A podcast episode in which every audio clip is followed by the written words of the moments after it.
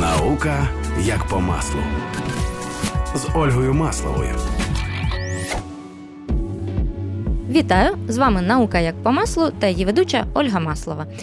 Сьогодні у такому новорічному нашому випуску найлогічніше мені здалося поговорити із сімейною лікаркою Дарина Дмитрієвська. У мене у гостях. Привіт, рада, що ти прийшла, рада тебе бачити. А тепер розповідай весь довгий список своїх регалій, тому що ми про це говорили поза ефіром. Клас, привіт, Олю. Дуже дякую, що ти мене запросила. Мені дуже приємно, тому що така важлива програма, такі прекрасні гості. і Я рада бути одною із них. Е, ну, регалій насправді дуже багато. Мабуть, тут релевантно буде. Е, сказати, що я популяризаторка здорового способу життя, такого адекватно здорового способу Це життя любим, без так. фанатизму. Е, і популяризаторка доказової медицини, наукового підходу, який найчастіше він буває найадекватніший, якщо правильно його сприймати, а не дуже так знаєш, дуже фанатично, дуже сконцентровано. Е, ти є співзасновницею якихось так. проєктів, давай розкажемо. А, яких. Так, я співзасновниця громадської організації Медичні лідери. Це організація, яка об'єднує різних лікарів по Україні, незалежно від фаху, від своєї своєї позиції робочої, від району, і яка дає можливість лікарям бути суб'єктами і реалізовувати різні свої проекти, скажімо так, те, що вони хочуть змінити в медичній системі на краще, і вони знають, як це зробити. Ми намагаємося їх підтримувати і давати їм таку можливість. Також я співпрацюю з кількома міжнародними фондами. Зокрема, нещодавно я доєдналася до проєкту з підвищення гендерної обізнаності, гендерної чутливості в медицині ЮСЕЙДу. І співпрацюю з Україно-швейцарським проєктом розвиток медичної освіти, там, де ми говоримо якраз про освіту додипломну, післядипломну і так далі. Ну і веду різні вебінари, семінари, тренінги для людей. А розкажи про Телеграм і твою активність там. А, так, е, в мене є телеграм-бот. Е, моя лікарка, яка який вміє лікувати ГРВІ, застуди звичайні, і навіть трошечки ковід. І е, цей бот я створила, тому що я лінива, тому що мені хотілося автоматизувати свою частину своєї роботи, скажімо так. Але працює він головним чином як зменшення тривожності пацієнтів, е, особливо в часи пандемії, коли в суботу вночі там піднімається температура, там з'являються якісь симптоми, і ти не знаєш, що робити, куди бігти, кому дзвонити серед ночі, лікарю. так? І є ризик там почати приймати якісь зайві препарати, купувати, витрачати на це гроші, тому що сусідка порадила. Тому мій бот є таким застосунком, куди людина може зайти і обмежити себе від непотрібних рухів, отримати доказове лікування. І до нього, вже після того, як я створила бот, я створила телеграм-канал, тому що в боті я не все можу розказати, те, що мені важливо здається розказати, про якісь інші стани здоров'я або там оголосити якісь навчання для пацієнтів. І тому є телеграм-канал Вір мені є лікарка, в якому я вже більш так широко розказую про це. Чудово, я так слухаю. Думаю, що бот е, можливо розумніший, ніж е, деякі люди, як би це боляче не було.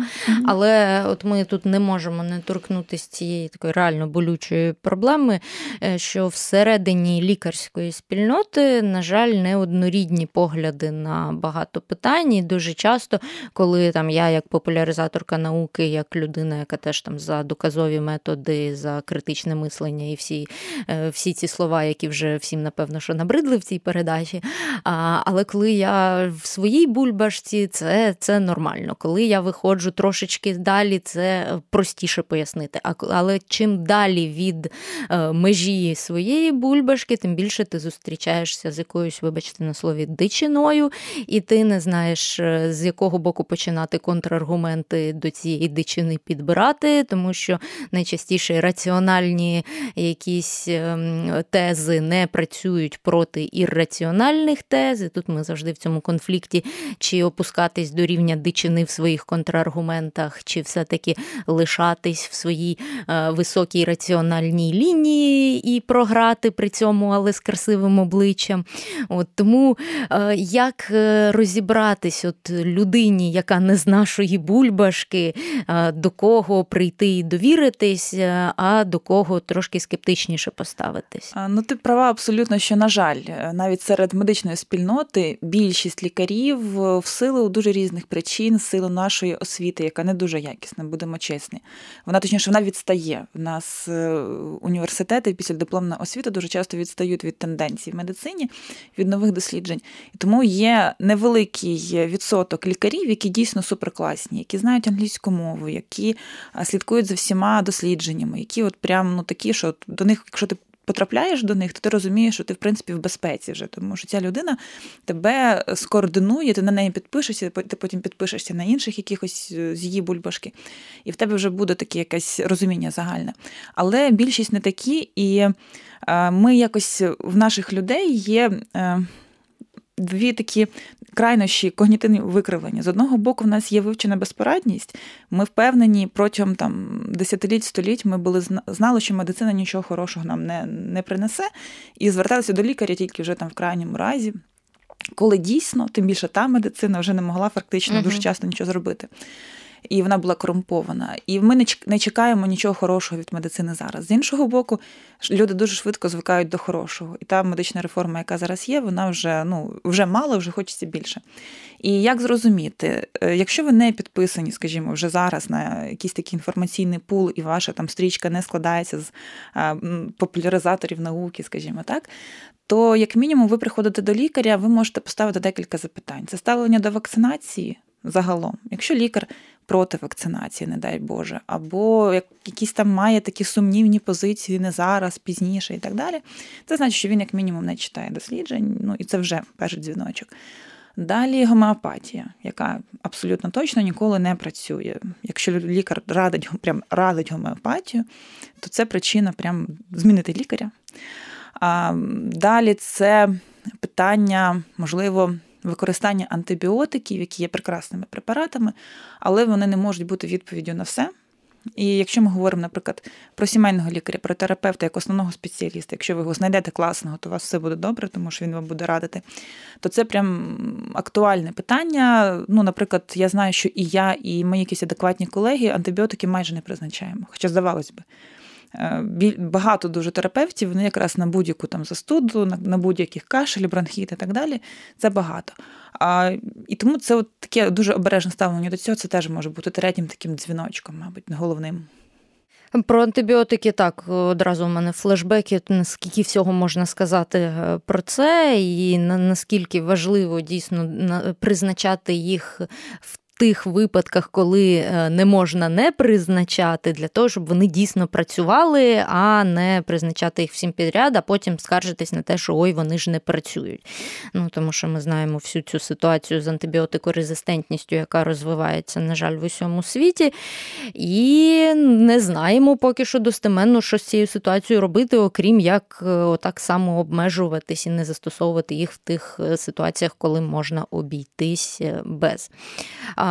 По пунктах е, зрозуміли, так, е, приєднуюсь до всіх цих пунктів. Як ти взагалі сама прийшла із е, такої тої самої сфери, із того самого середовища, що і всі інші лікарі, в тому числі антивакцинатори, і пішла на бік добра і адекватності? Чесно кажучи, сама не знаю, тому що це точно не університетська освіта і не інтернатура тому що там цього не давали, там там давали дуже фундаментальні дисципліни, анатомія, фізіологія, те, що не змінюється там протягом тисячоліть. І так далі. А все, що стосувалося саме ведення пацієнтів, лікування, діагностики, те, що там змінюється, те, що куди ми йдемо, воно дуже застаріло вже на той момент, коли виходили підручники наші, воно вже було застарілим. Нас не вчили читати дослідження, нас не вчили шукати щось. Тому вже після того, як я почала навіть ну, пройшла інтернатуру, потім я була три роки в декреті, тобто це ще я ще трошечки відстала.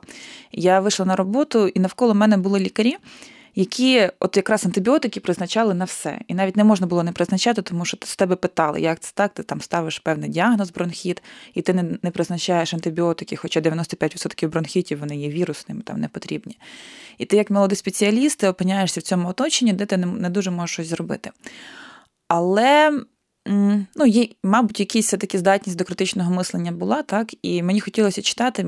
Я підписувалася на різних людей, які, е, скажімо так, популяризували цей підхід, і ти починаєш читати, тобі стає очевидно просто в якийсь момент. Тобто я не розумію, як лікар може там 10 років практикувати і не дійти до цієї інформації, тому що це логічно, навіть якщо це тобі не дали в університеті. Раніше не було доступу, ще там 10 років тому не було такого доступу. Зараз тебе в телефоні буквально є сайти, є все це публікується абсолютно, можна безкоштовно почитати. Є сайти там, де його ще більше, там вони платні, теж в цьому є сенс. Але навіть на такому етапі безкоштовних пабліків, так ти можеш вже почитати і зрозуміти, що в цьому є сенс. І для мене це загадка, чому більшість лікарів так не робить. Е, ну, Є певні когнітивні викривлення, викривлення, знову ж таки, коли важко зізнатися в тому, що ти робив щось неправильно. Так? Але потім в практиці ти бачиш, що коли ти працюєш за міжнародними рекомендаціями, враховуючи, звісно, що і е, індивідуальний підхід до пацієнта, ти бачиш, що твої результати роботи набагато краще. Я коли потрапила в цю систему, за перший рік моєї роботи я призначила антибіотиків більше, ніж за там, наступні там, 3,5-4 роки. Тому що я була під впливом цієї системи і не могла. Ну, і потім я з неї вийшла, але це там відбулося ну, досить швидко. Тому можна це робити, можна міняти. І зараз цей процес іде, принаймні на первинній ланці, там де сімейні лікарі, воно йде потрошки, але вже формується цей, знаєш, такий, е, така атмосфера, коли вже ну, соромно робити інакше. І ми сюди трошечки втягуємо все більше і більше послідовників. Е, до речі, про сімейних лікарів, напевно, що питання, яким тебе вже дістали, бо навіть мене дістали, а я не лікар. Порадь хорошого сімейного. Проблема насправді не смішна, тому що хороші сімейники виявились е, дефіцитом. Їх якась обмежена кількість навіть в Києві. А що вже казати про регіони, я навіть боюсь думати, що робити. Як? Я, до речі, в регіонах знаю досить багато хороших сімейних лікарів, але це тому, що я знаходжуся в цій інформаційній бульбашці. Десь їх більше, десь їх менше. І звісно, що мені здається, що їх досить багато, але в перерозподілі на кількість населення, звісно, що це дуже мало. Вони дуже швидко розлітаються місця в них, тому що люди розуміють, що вони класні. Ем, порадити хорошого сімейника важко, тому що дійсно, от, наприклад, в Києві вже всі, кого я прям знала, за кого я можу, скажімо так, гарантувати, що ця людина вам поганого не призначить вони вже всі зайняті. Але з'являються нові. І все-таки, якщо ще там в 12-му році я випускалася, і в нас не було варіанту, я вчилась на бюджеті, і нас не питали, ким ви хочете бути, ви будете сімейними лікарями. Все. На той момент, задовго ще до реформи, це була остання професія, яку ти міг взагалі вибрати, тому що це були дільничі терапевти. Які ну ні розвитку жодного персонального, якогось професійного, ні фінансових якихось е, штук нічого. Це ну просто сидіти і. Це інша категорія пацієнтів. Це люди, які просто живуть на певній території, вони тебе не обирали, вони тебе не знають, вони до тебе приходять в крайньому разі, тому що вони лікуються десь там або самі, або десь в когось іншого. І потім почалася реформа. І це все змінило, тому що тепер сімейним лікарям є сенс покращуватися і розказувати про себе, десь бути більш публічними, тому що ну, це фактично їхній там маленький персональний бренд. І через це створюється конкуренція, е, тому що ну, раніше просто не було в цьому сенсу. І зараз вже конкурс на місце сімейного лікаря він вже є. І інтерни хочуть бути сімейними лікарями. Круто. Звісно, що не всі. Але це настільки величезна зміна за кілька років, коли вони бачать приклади класних сімейних лікарів, які ну і вони бачать, що в цьому ну взагалі в цьому є якийсь сенс. Це не останній там лікар, який, з якого всі сміються, а це людина, яка при хорошому розкладі, якщо вона адекватна, вона стає головним спеціалістом в житті пацієнта.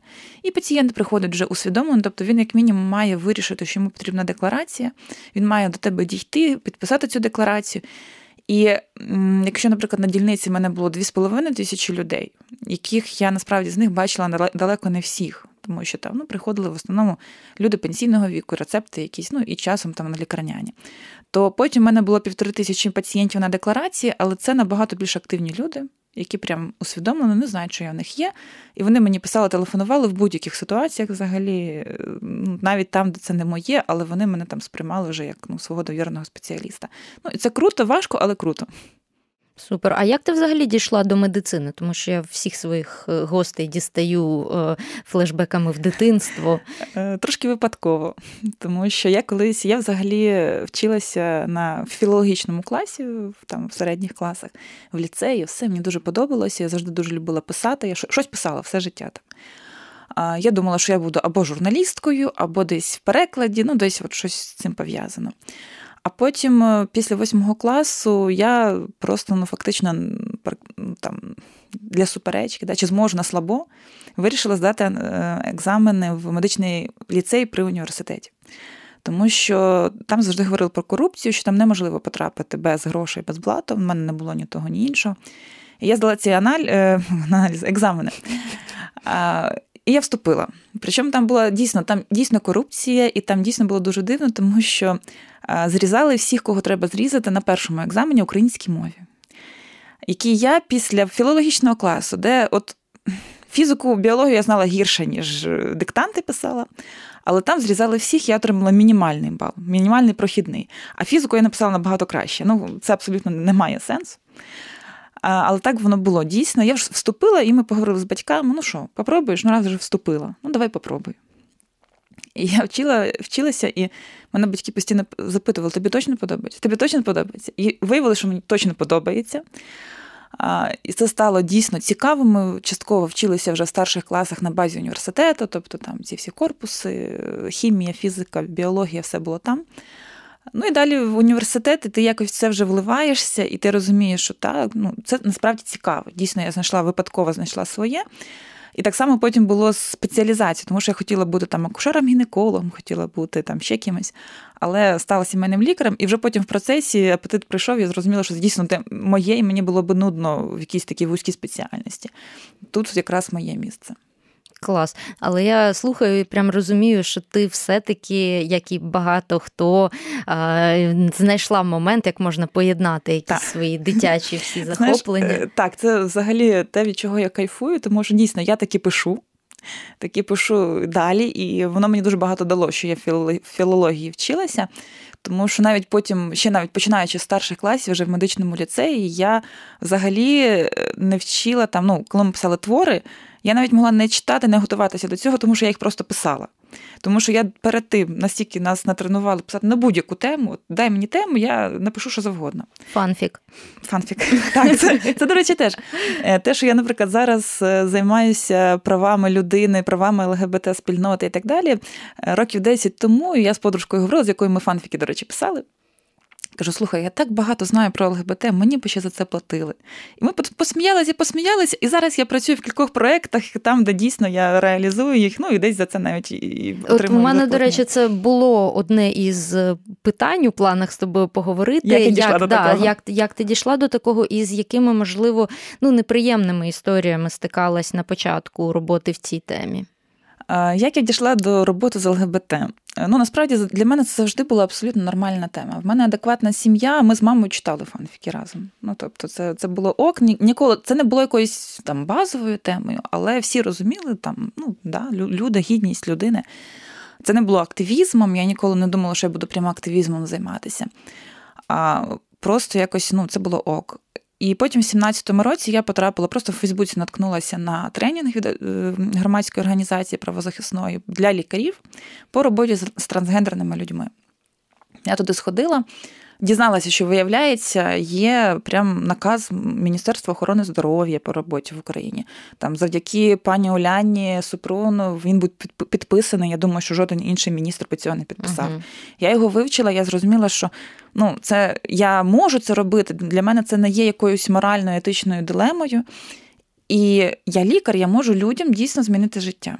І от із приємних спочатку моментів дійсно таке було, що коли я вже працювала з транслюдьми і видавала медичні свідоцтва для зміни е, документів. У мене було таке, що до мене приходили люди, яким я це видала, казали, ви мені змінили життя, тому що я там зміг. Влаштуватися на роботу, налагодити стосунки з сім'єю, одружитися з там з жінкою, ну, з якою я раніше не міг одружитися, бо в нас були документи жіночі. А зараз ми змогли створити сім'ю, ну тобто це повністю міняє, і це того варте. І якось воно все настільки було натурально і нормально для мене, тому ну а як можна цього не робити? Ти можеш допомогти людині ну, від твого підпису і від твого нормального, просто людського ставлення буквально залежить життя людини. І це такий самий наказ, як будь-який інший, який ми маємо всі знати. Е, із неприємних моментів, ну, їх було насправді майже не було. Е, якихось там дизлайків, якихось коментарів, їх практично немає. У ну, мене інформаційна бульбашка, але ж ну, підписуються різні люди. Я не знаю, можливо, через те, що я про це говорю абсолютно спокійно, без якоїсь. Ну, це моя робота, це, це, це моє життя. Тому, можливо, мені здається, що дехто не ризикує просто писати якісь погані коментарі. Але був момент два роки тому перед Прайдом, це ще за рік до пандемії, коли я дізналася, мені прислали скріни, що мене і мою колегу, гінеколога. Е, праворадикальна організація в собі в канал додала наші фотографії, де ми працюємо, що з ними треба поговорити, поговорити, знаєш, так, виховати нас. Угу тому що працюють ЛГБТ-спільнотою, тому що працюють з людьми з ВІЛ-інфекцією. І ну, це було трошки стрьомно, тому що я не стикалася раніше, я не знала, що там. І ми тоді з'ясовували, яка ситуація, наскільки мені треба бути обачною. І з'ясувалося, це було перед виборами, якраз президентськими. З'ясувалося, що у організації просто на той момент не було фінансової підтримки з Росії, а вони фінансуються з Росії. Вони самі не знали, де вони, і їм потрібні були, мабуть, нові обличчя, скажімо так. І вони знайшли лікарів. Ну, Це нічим не закінчилося. Дякувати Богу, на прайді все одно пішла. Ми продумали е, там шляхи відходу звідти. Ну, як завжди. В 19-му році був один із найкращих прайдів, так, як на мене, я теж на ньому була тоді. Так, прекрасно, було прекрасно. Така атмосфера. До речі, насправді е, я рекомендую взагалі всім адекватним людям які бачать, що в країні щось не так, але бояться міняти, час від часу бувати на ЛГБТ-заходах. Я туди ходжу, ну крім того, що там в мене багато знайомих. Ти туди приходиш, і ти розумієш, ти ти насичуєшся цією сміливістю і цією силою якоюсь, коли ти думаєш, що от ці люди, вони реально в нашій країні під постійною загрозою навіть фізичної розправи, да, там якихось законодавчих актів. І вони все одно знаходять сили і сміливість, і бажання щось змінювати, прям щось робити, виходити, відкриватися. І ти розумієш, Боже, ну а я можу ну, тобто я для мене взагалі це набагато легше, тому що я там соціально маю соціальні привілеї, якісь певні. Та? Там я жінка з дитиною, я там лікарка, в мене є певний, ну скажімо, майданчик для того, щоб говорити, з пацієнтами говорити я можу все. І ну, ти звідти виходиш просто настільки насичений цією з вилікуваною відчуттям безпорадності, воно просто пропадає, і ти можеш щось робити. Клас, це дуже схоже насправді з моїми враженнями е, від такого спілкування. І от повертаючись трохи до медичних проблем транслюдей, е, теж маю в своєму оточенні кількох представників е, в різні боки трансформованих, і чую від них дуже багато ну, різних проблем знов таки. І одна із проблем те, що досі важко все-таки саме в медичній сфері до, досить важко прийти, навіть просто там горло болить, ти приходиш до лікаря, він да. починає питати і ти, про і, і ти кожен день, ну кожен раз е, людина навіть приходить дійсно там за студою приходить і людина ну хворіє, так їй потрібна допомога. А замість цього вона мусить там півгодини розповідати лікарю за себе, пояснювати щось там, часом виправдовуватися. Дійсно, в мене пацієнти, пацієнтки розказували, коли їм відмовляли в медичній допомозі. Казали, там ідіть, пройдіть повний медичний огляд, ну який абсолютно не потрібний, з розрахунку на те, що вони не повернуться. І дійсно, навіть для звичайної людини це ну, проблема бюрократична по часу. А для людини, яка для якої є психологічно важко навіть роздягнутися в кабінеті там лікаря, навіть вдома роздягнутися, то це взагалі unreal. І ну, це в медичній системі дійсно дуже все з цим погано. Е, і тому я проводжу навчальні. Зараз ми з громадської організації Медичні лідери. Якраз ми починаємо зараз проект навчання для лікарів від лікарів до лікарів, тому що такі заходи вони раніше проводились лише від активістів. Е, це дуже круто насправді, але є проблема, що медична система вона досить патрі... така авторитарна, умовно патріархальна, там ну, трошки інакше, так. І е, лікарі, до яких ми хочемо достукатися, які цього не знають, вже які вони не дуже сприймають всерйоз активістів руху. Е, вони, ну, на жаль, тому що вони більш готові слухати теж інших лікарів. Вони там готові більш-менш прийти на якийсь тренінг, які підтримуються МОЗ, там, Національною службою здоров'я і так далі. І туди вони принаймні прийдуть, і ми зможемо з ними поговорити.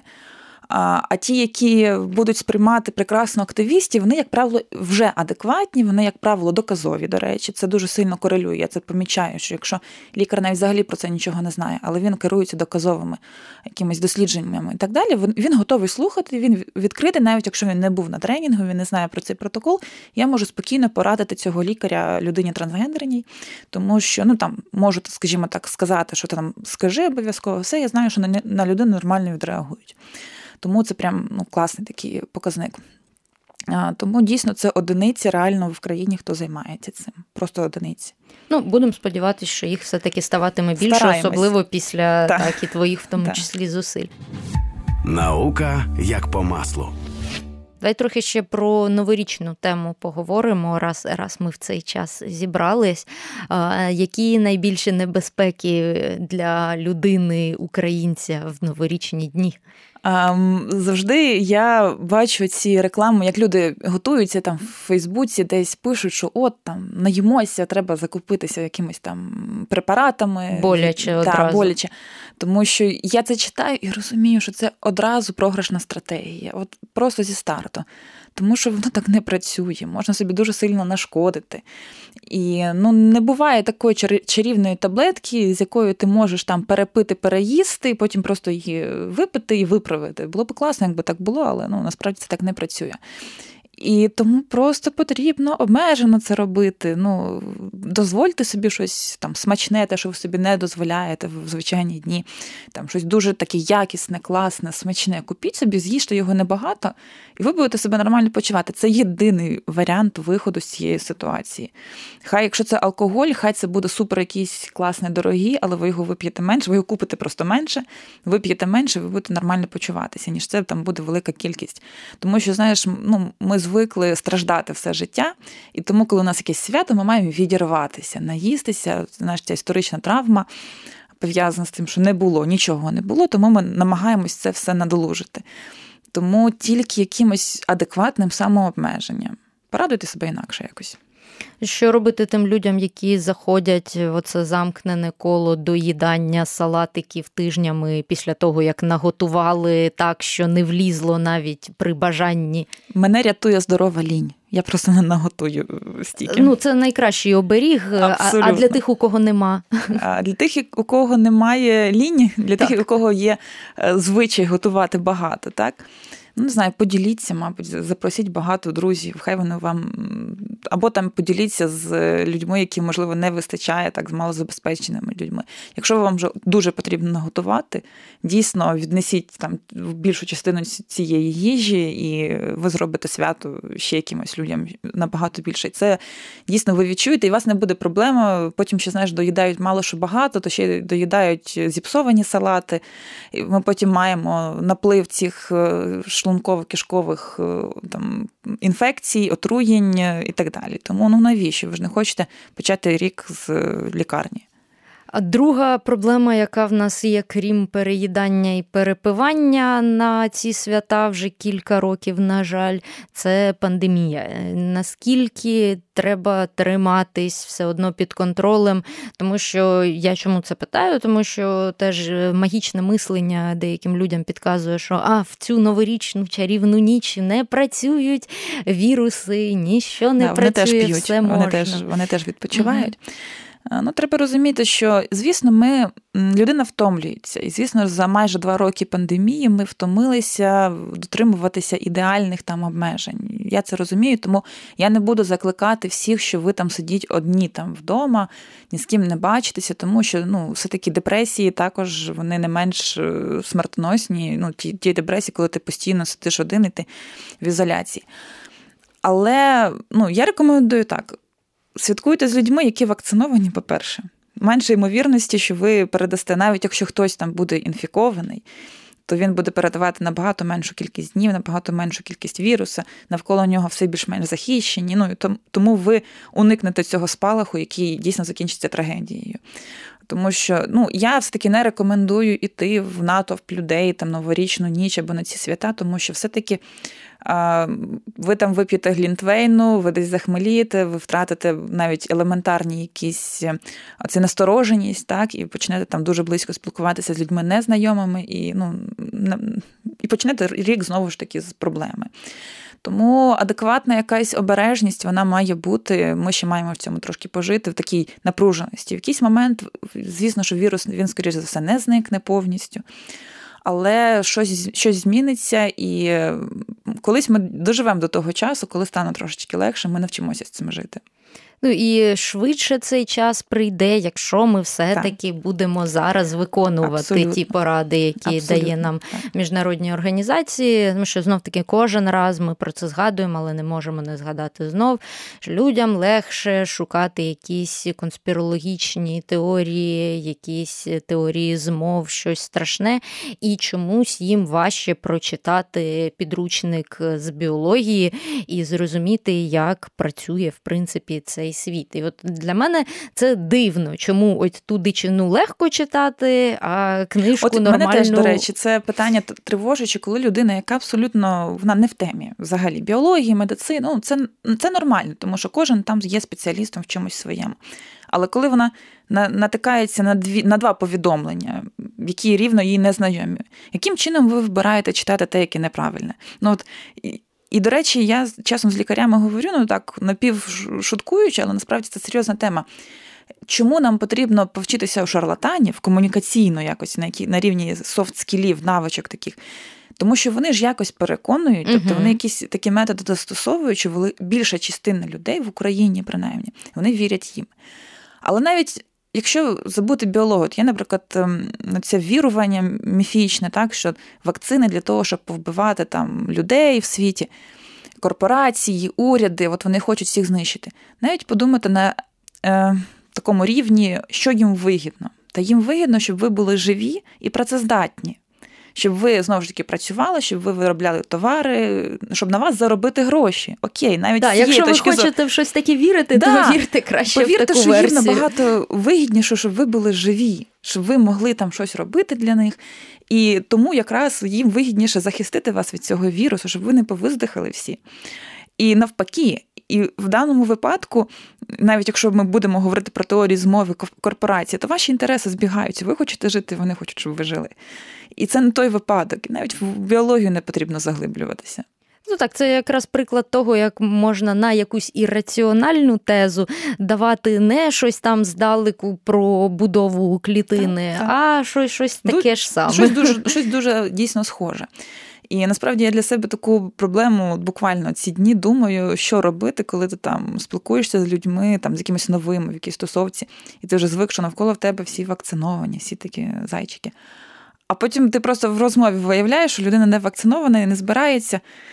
І, ну, начебто, всі правила, знаєш, такої е, людино любові до людей да, і вічливості якоїсь, вони мені не дають відсахнутися, сказати, ну там починати їх булити. А ця людина мені не близька. Тобто ми там перше і, можливо, останнє бачимось. Я ж не можу зразу там починати лекцію. Так? Це якось неадекватно. Але це стає якоюсь такою несподіванкою, і ти розумієш, що це більшість, і треба навчитися якось з цим працювати. І Є ось це поняття зморщеного носика, коли, ну, типу, ти чуєш щось, і ти показуєш, в принципі, просто навіть без слів показуєш, що це не ок, що це ну якось ну, ну, ну соромно. Фу-фу-фу. Фу-фу-фу. Але ну, це може подіяти на людей, які більш-менш тебе знають. І я розумію, що я розслабилась, тому що там навколо мене там якась величезна кількість людей, ну прям, ну які принаймні готові слухати, які це враховують. І навіть там в якихось вже я мене радує, коли там в Тіндері, наприклад, пишуть, що вакцинований. Ти такий, о, це вже прям конкурентна перевага. все, це люди вже це прошарили.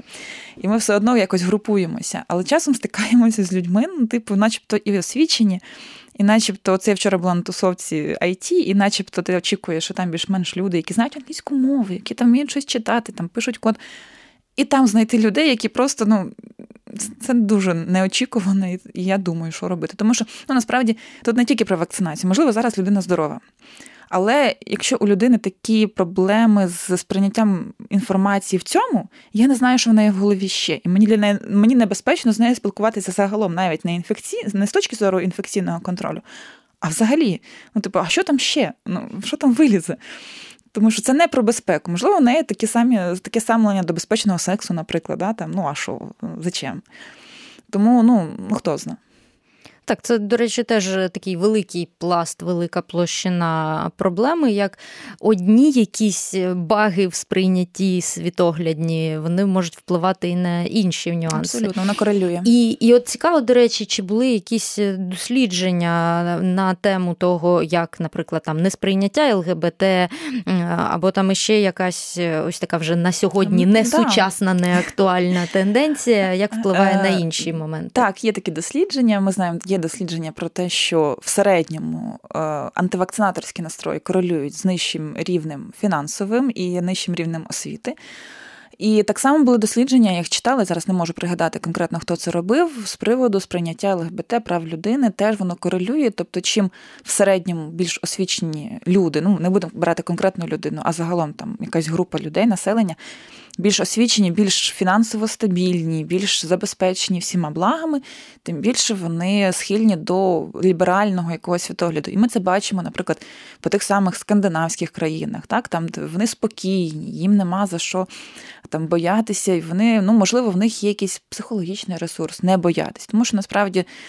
Ну, як казав відомий, здається, хто це Морган Фрімен, здається, ну йому приписують цю фразу, що ви не бої там гомофобія, ви не боїтеся, ви просто ідіоти. Да? Ну, Не хочеться так казати, але ну, насправді воно дуже сильно корелює.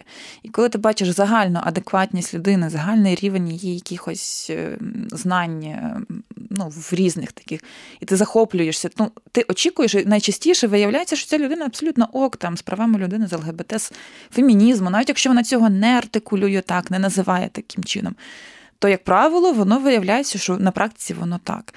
І навпаки, теж воно ну, плюс-мінус працює. Ти думаєш, боже, а що ж там ще не так? Ну, звідки воно? Так.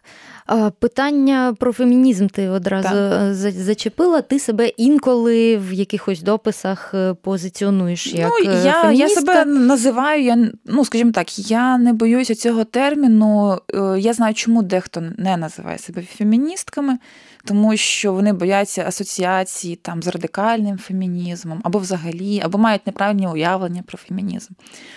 Я себе називаю, і я, по-перше, вважаю, що от є, наприклад, є, по-перше, навіть радикальний фемінізм, є дуже різний, скажімо так. Я вважаю, що в будь-якому русі є місце всім складовим, є максимально там радикальна частина цього руху, яка вона часом творить якісь не дуже розумні речі, але вона робить, ну, виконує задачу, щоб цей рух був поміченим взагалі. Тому що якщо всі такі будуть спокійні, помірковані, десь собі тихесенько собі робити, то про цей рух не буде нічого відомо взагалі. Є більш там люди, які системно займаються цим фундаментально. І тому я не заперечую. Хоча, наприклад, частина, е, не всі, але є там частина е, представниць, представників, ну, в основному представниць радикального фемінізму, які є трансфобними при цьому дуже сильно. І, і звісно, що нам з ними не по дорозі, тому що це ну я не вважаю, що можна захищати чиїсь одні права, а чиїсь інші права ну, на них плювати. І в них є аргументи, на, які я маю багато контраргументів, наприклад, що там трансжінки там часом. Е, здійснюють насилля стосовно цих жінок. І... Але ну, треба розуміти, що мудаки, ну не дуже хороші люди, вони є в будь-якій групі. І вона ці, ці люди окремі не мають характеризувати всю групу. Так само ми, ну, ці самі феміністки, борються за те, щоб всіх жінок не рівняли під одне і давали їм право не бути істеричками, якщо хтось десь зробив щось неправильно. Там просто особливо, якщо врахувати, що істеричок е, чомусь статистично більше серед чоловічої статі, і я весь час думала, який правильний маскулінітив до, до слова істеричка. Істерик. Ну от істерик просто звучить якось спокійніше, от су, суто емоційно. Тому що це е, вже конотації контекстуальні, які історично склалися, так само, як знаєш, там ем, врачіха угу. і так далі. Воно просто ну, це умовно фемінітиви, які набрали якихось негативних вже конотацій. І ну, просто Просто тому, що так називали, і тому, що з цим пов'язані у нас в голові якісь свої. Так це так само, знаєш, як.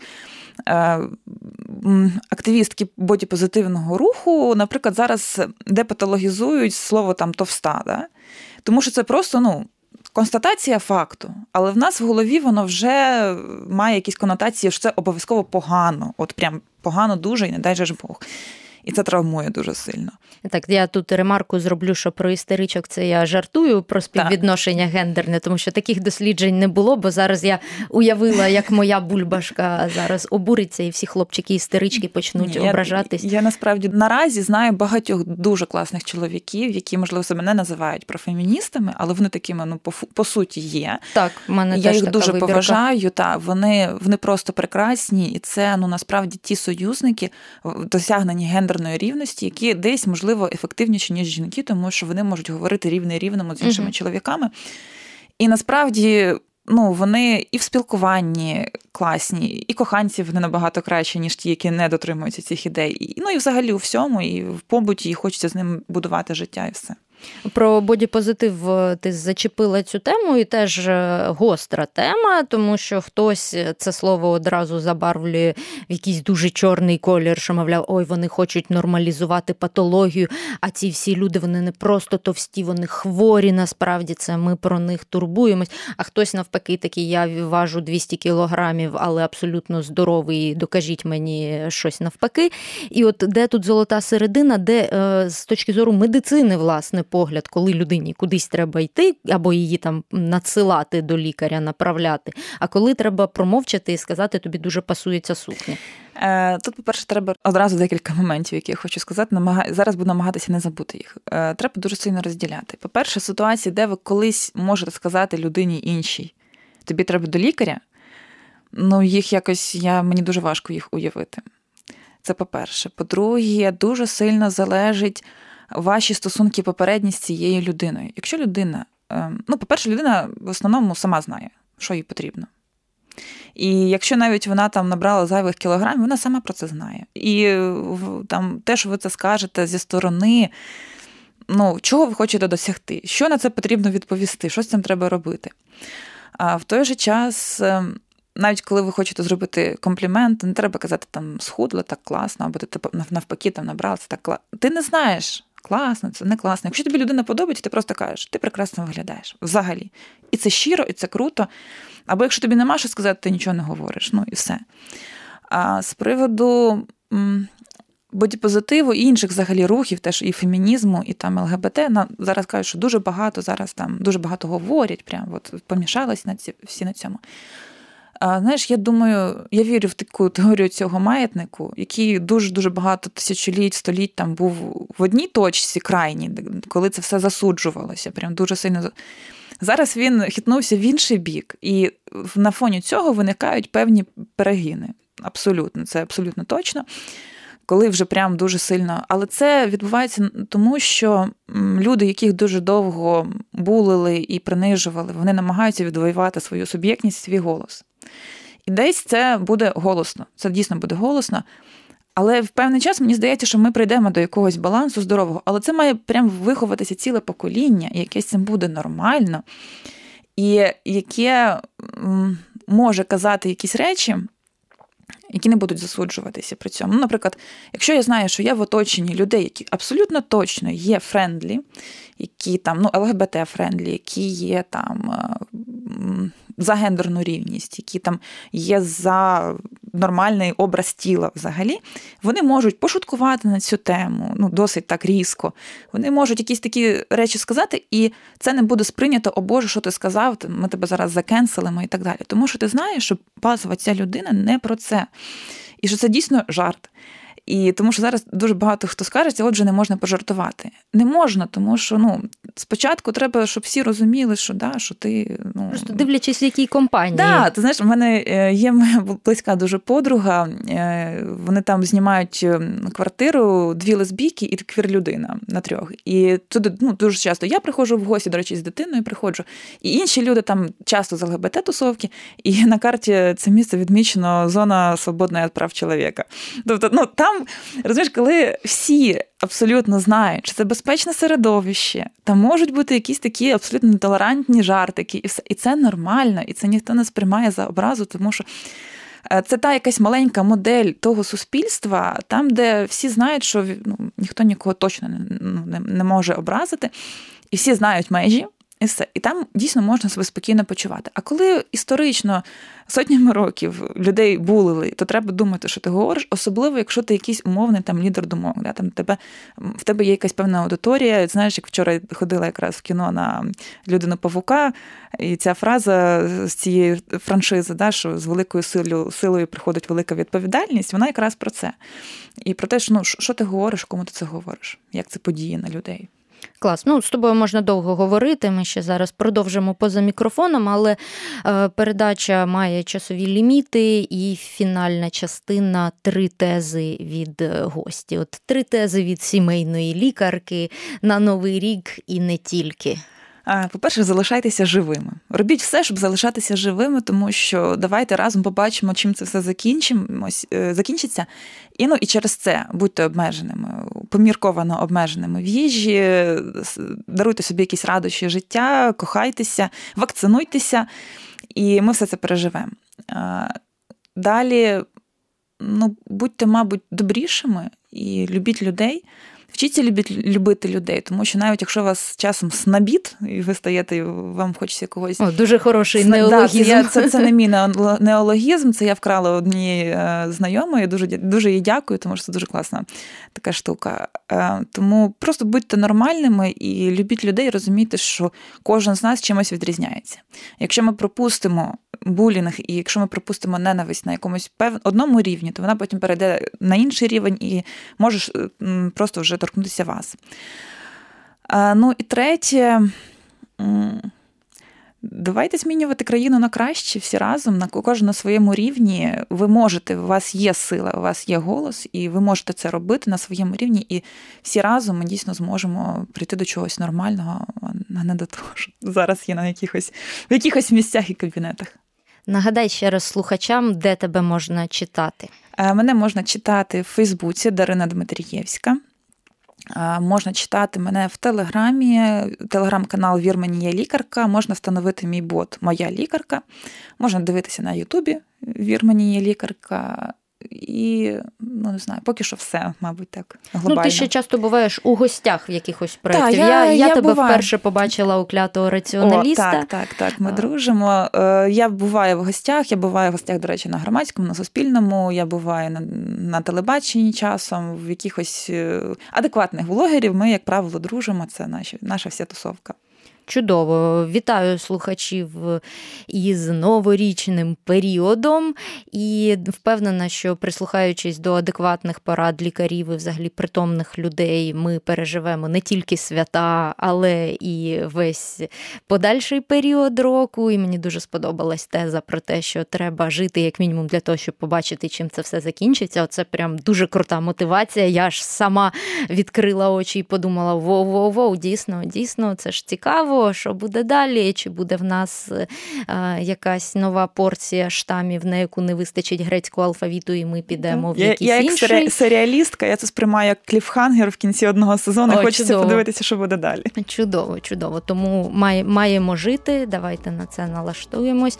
І задля цього будемо трошки більше любити свій організм саме на біологічному рівні. Будемо давати йому спати, будемо давати йому їсти те, що йому потрібно їсти, і трошечки від нього відчепимось, можливо, в якихось своїх надсподіваннях, мотиваціях і бажаннях витиснути з нього усе найостанніше. Видихніть трошечки і в цей темний час року.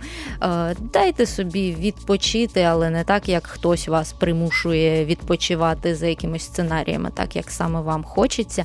І я думаю, що все в нас вийде. З вами була наука як по маслу та Ольга Маслова, громадське радіо. Слухайте, думайте. Наука як по маслу з Ольгою Масловою. З Ольгою Масловою на громадському радіо.